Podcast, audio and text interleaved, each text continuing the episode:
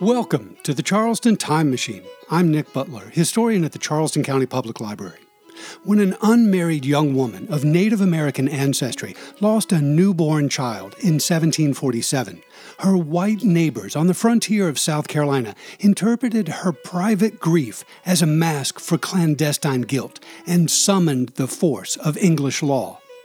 Today we'll begin to reconstruct the fragmented story of Elizabeth McQueen's painful journey from innocence and sobriety to arrest, humiliation, and incarceration in colonial Charleston.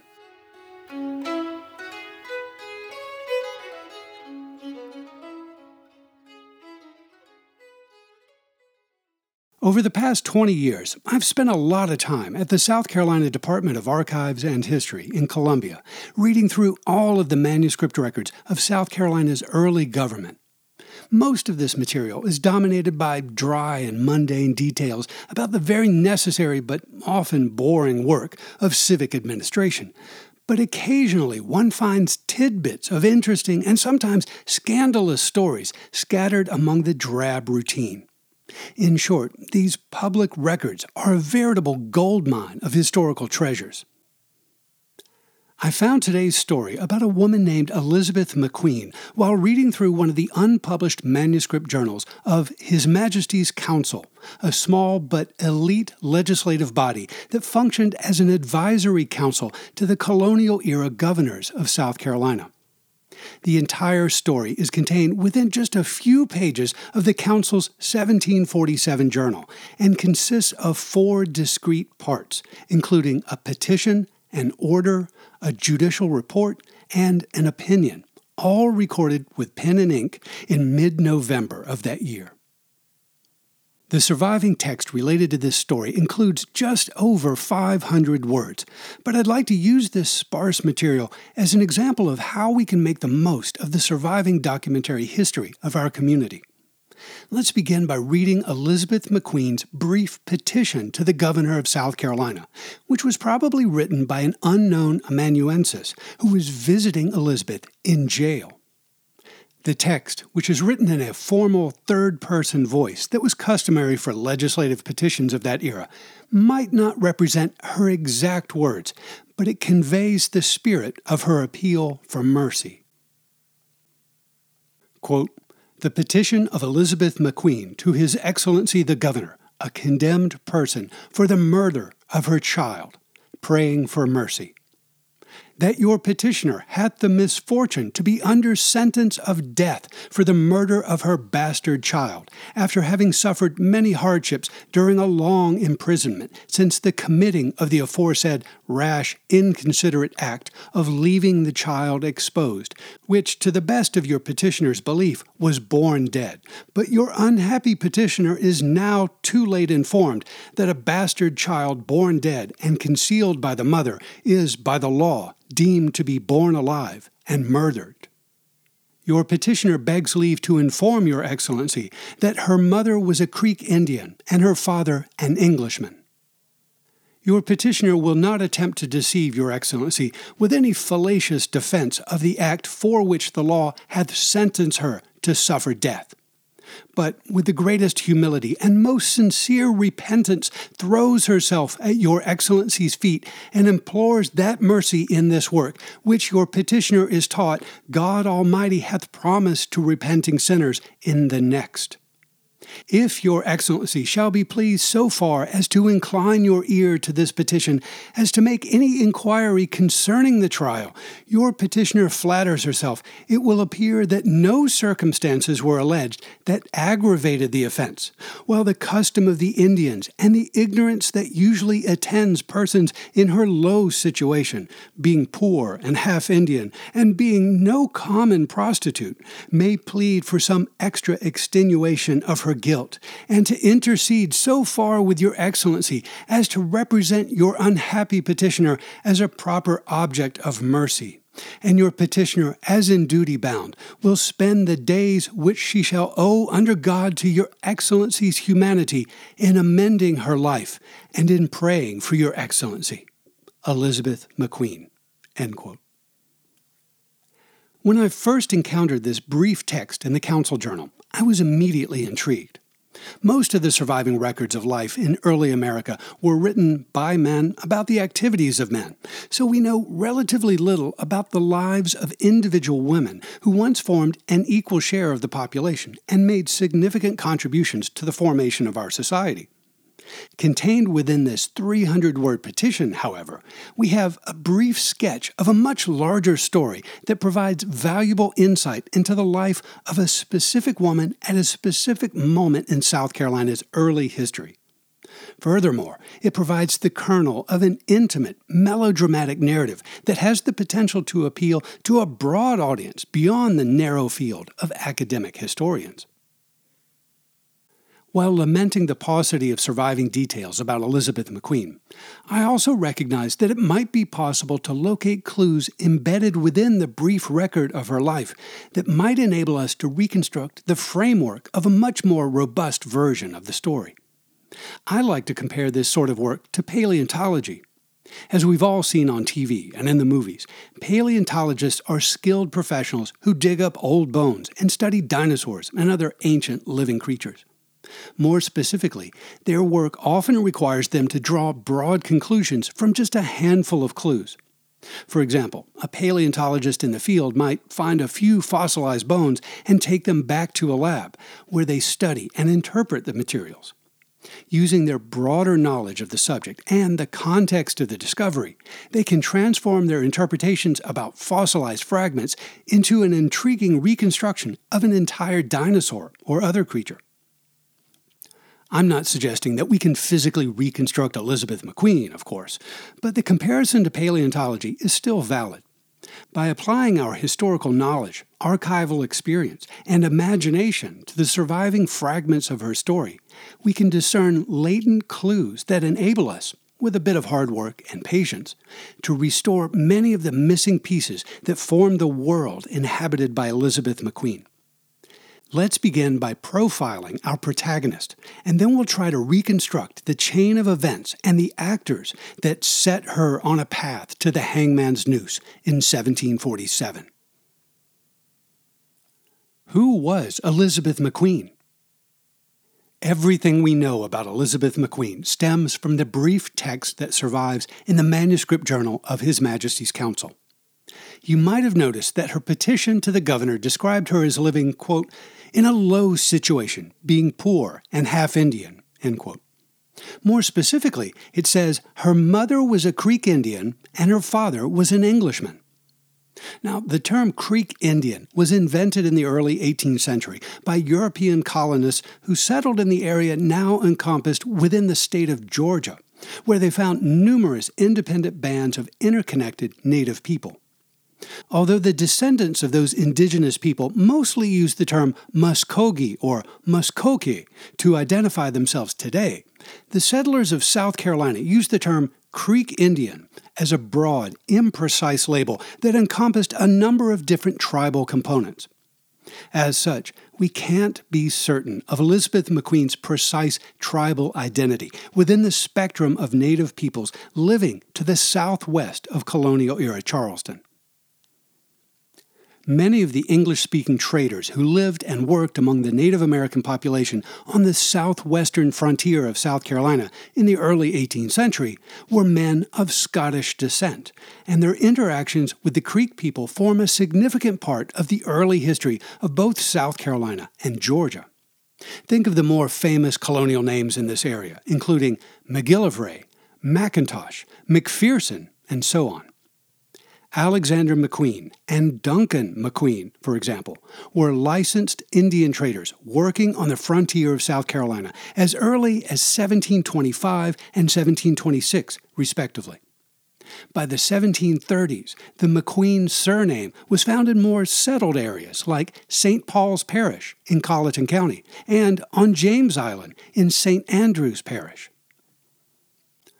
Despite the proximity of the McQueen surname to urban Charleston, the fact remains that Augusta, Georgia, on the banks of the Savannah River, was always the nexus of the trade between white South Carolinians and members of the Creek Nation. Creek dignitaries often came to Charleston to parley with the governor, but there were few Creek people living in the Low Country. It is possible, therefore, that Elizabeth McQueen or her mother was a refugee of sorts from the larger Creek spectrum, or was estranged from her home community and had drifted eastward into the South Carolina Low Country. Perhaps she was living in the vicinity of the Ashepoo River among the small band of Notchee people who represented a vestige of the once powerful Natchez tribe of Mississippi. Or perhaps she lived among the last of the Chehaw people, a Creek satellite band that had also fled eastward in the early 1700s and settled in Colleton County between the Ashepoo and the Combahee rivers. While South Carolinians of European heritage routinely expressed disdain for the quote unquote half breed children of white men and native women, the Creek people were not so prejudiced. Creek life revolved around a matrilineal culture in which women enjoyed control over their own bodies and possessed significant social and political power within their community unmarried Creek women who formed liaisons with white men, be they casual sexual encounters or permanent relationships, were not subjected to scorn or rejection, nor did their reputation suffer if they bore children with white men. In fact, the mixed race children of Creek mothers were considered full members of the tribe and were routinely given Creek language names. Elizabeth McQueen probably had a Creek name that she received at birth, but it appears to be lost forever. Her use of a Judeo Christian first name suggests that Elizabeth might have been baptized by a rural minister in the parish where she was born, and perhaps had a rudimentary introduction to European religious traditions. What role, if any, her white father played in her early life is a mystery. But it was customary for female children in the Creek community to live with or very near the other women of her extended matrilineal family. Where was Elizabeth living at the time of her arrest? The surviving documents do not contain any hint of a geographic location, but as I mentioned earlier, I suspect she might have been living somewhere in Colleton County, perhaps near or among the small bands of Notchee or Chehaw people living in the vicinity at that time. The 1747 judicial report on Elizabeth's petition, which reveals a few additional facts from her trial, mentioned that the judges had heard favorable testimony from, quote, the people with whom she had lived for several years past, end quote.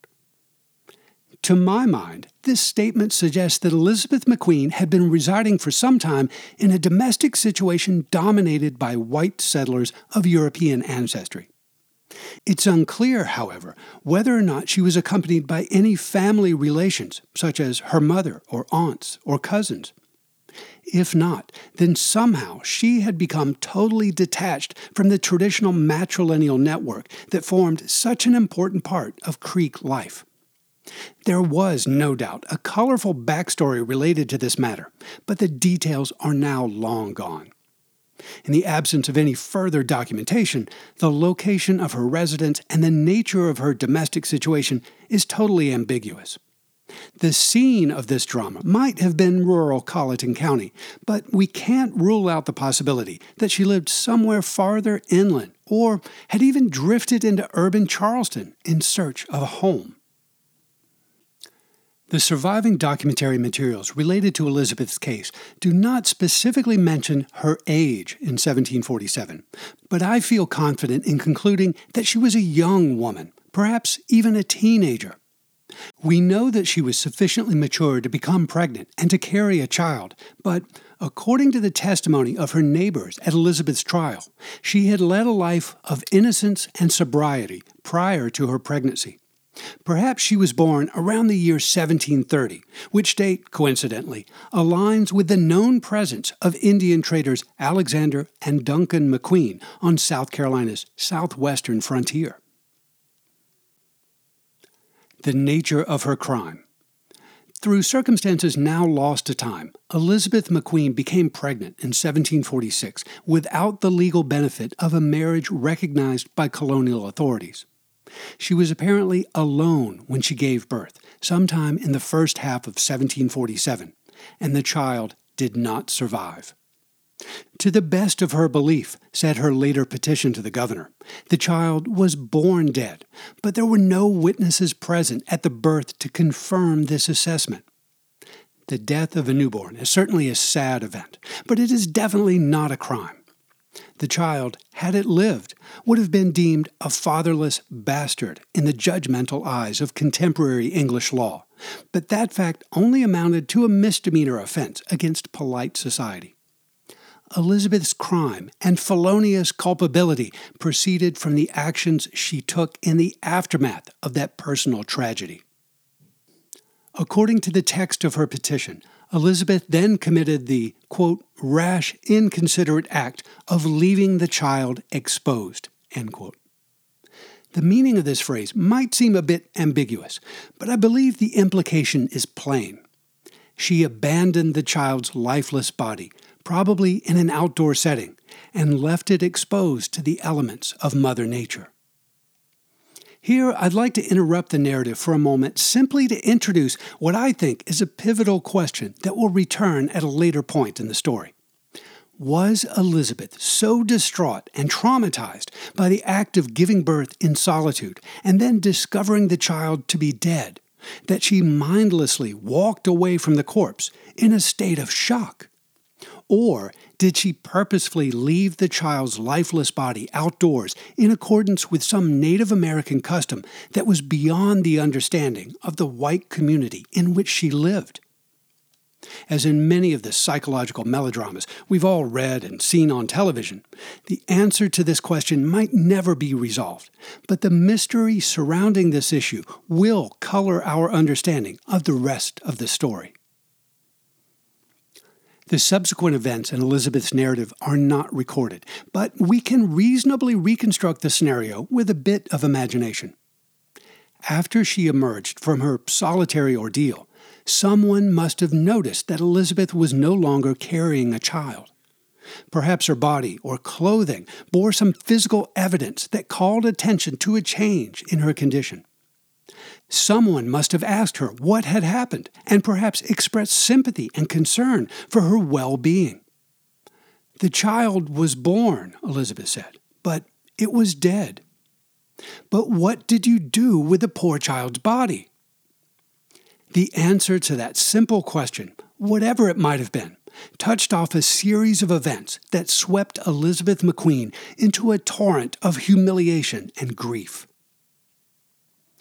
Although collaborating facts are now lacking, I suspect that one of Elizabeth's white neighbors, wherever she was living, went out to search for the newborn child and found it dead in some exposed situation outdoors. Perhaps the smell of its decaying flesh, or a trail of insects or animals, led the searcher to the location of the body. Elizabeth claimed that the child was born without life, but there were no witnesses to the fact, and she had abandoned the tiny corpse. These facts seemed odd and troubling to the girl's white neighbors, who probably broadcast the story through the parish gossip mill. Elizabeth's arrest. At some point, the story of Elizabeth's dead child came to the attention of a prominent white man in the community who served as a local magistrate or justice of the peace. His identity is unknown, but if we knew the parish in which she lived, we could narrow his identity to a very short list of names. Nevertheless, we can follow the trail of her story with an anonymous magistrate. Anyone with a modicum of training in English law at that time would have recognized that Elizabeth's actions, lamentable though they were, amounted to a felonious crime. More specifically, the facts of her case matched the object of a law passed in England during the reign of King James I to combat the practice of infanticide among lewd women. In 1623, the English Parliament ratified an act to prevent the murdering of bastard children. Although this law predated the founding of the Carolina colony by nearly half a century, it was among the scores of ancient English laws adopted by the South Carolina legislature in a sweeping legal act ratified in 1712. It remained in force here until nearly the end of the 18th century. Since it forms such a pivotal part of Elizabeth McQueen's story, I'd like to share the brief text of this forgotten Jacobean law with its original spelling. Quote, An act to prevent the murthering of bastard children. Whereas many lewd women that have been delivered of bastard children, to avoid their shame and to escape punishment, do secretly bury or conceal the death of their children, and after, if the child be found dead, the said women do allege that the said child was born dead, whereas it falleth out sometimes, although hardly it is to be proved, that the said child or children were murdered by the said women, their lewd mothers, or by their assent or procurement for the preventing thereof of this great mischief, be it enacted by the authority of this present Parliament, that if any woman, after one month next ensuing the end of this session of Parliament, be delivered of any issue of her body, male or female, which, being born alive, should by the laws of this realm be a bastard, and that she endeavor privately, either by drowning or secret burying thereof, or any other way, either by herself or the procuring of others, so to conceal the death thereof, as that it may not come to light whether it were born alive or not, but be concealed.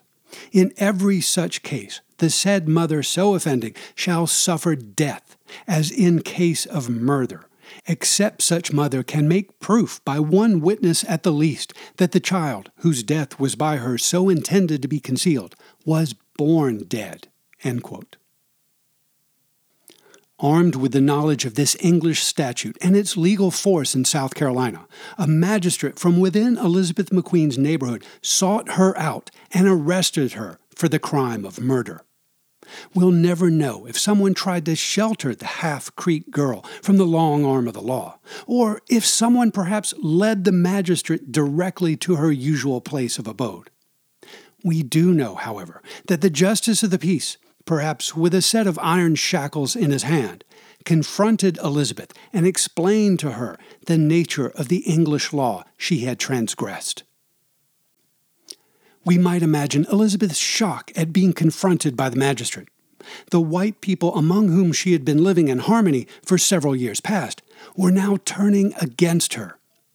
Disdainful of her sexual liberty and what they perceived as her callous disregard for the body of her dead child, Elizabeth's neighbors now pointed her out as a lewd woman who had secretly murdered her bastard child to avoid shame and escape punishment.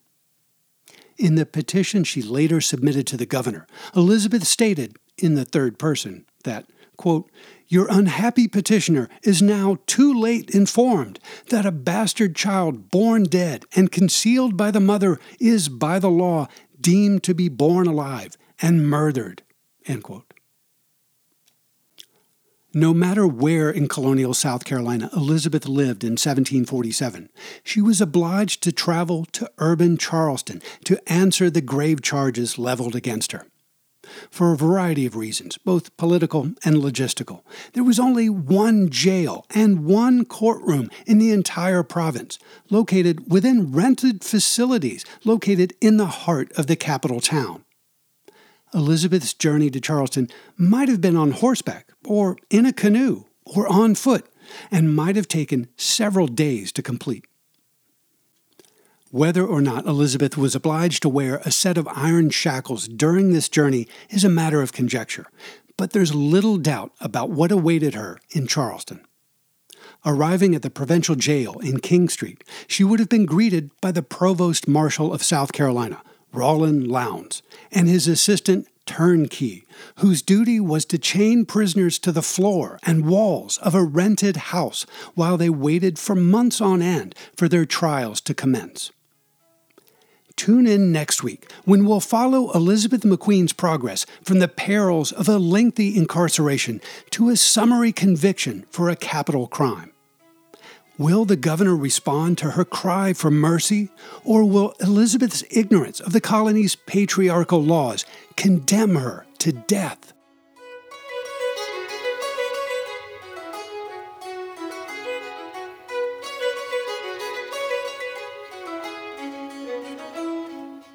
Charleston County Public Library is your home for local history. To explore our resources and programs, and to read an illustrated transcript of this podcast, point your web browser to ccpl.org.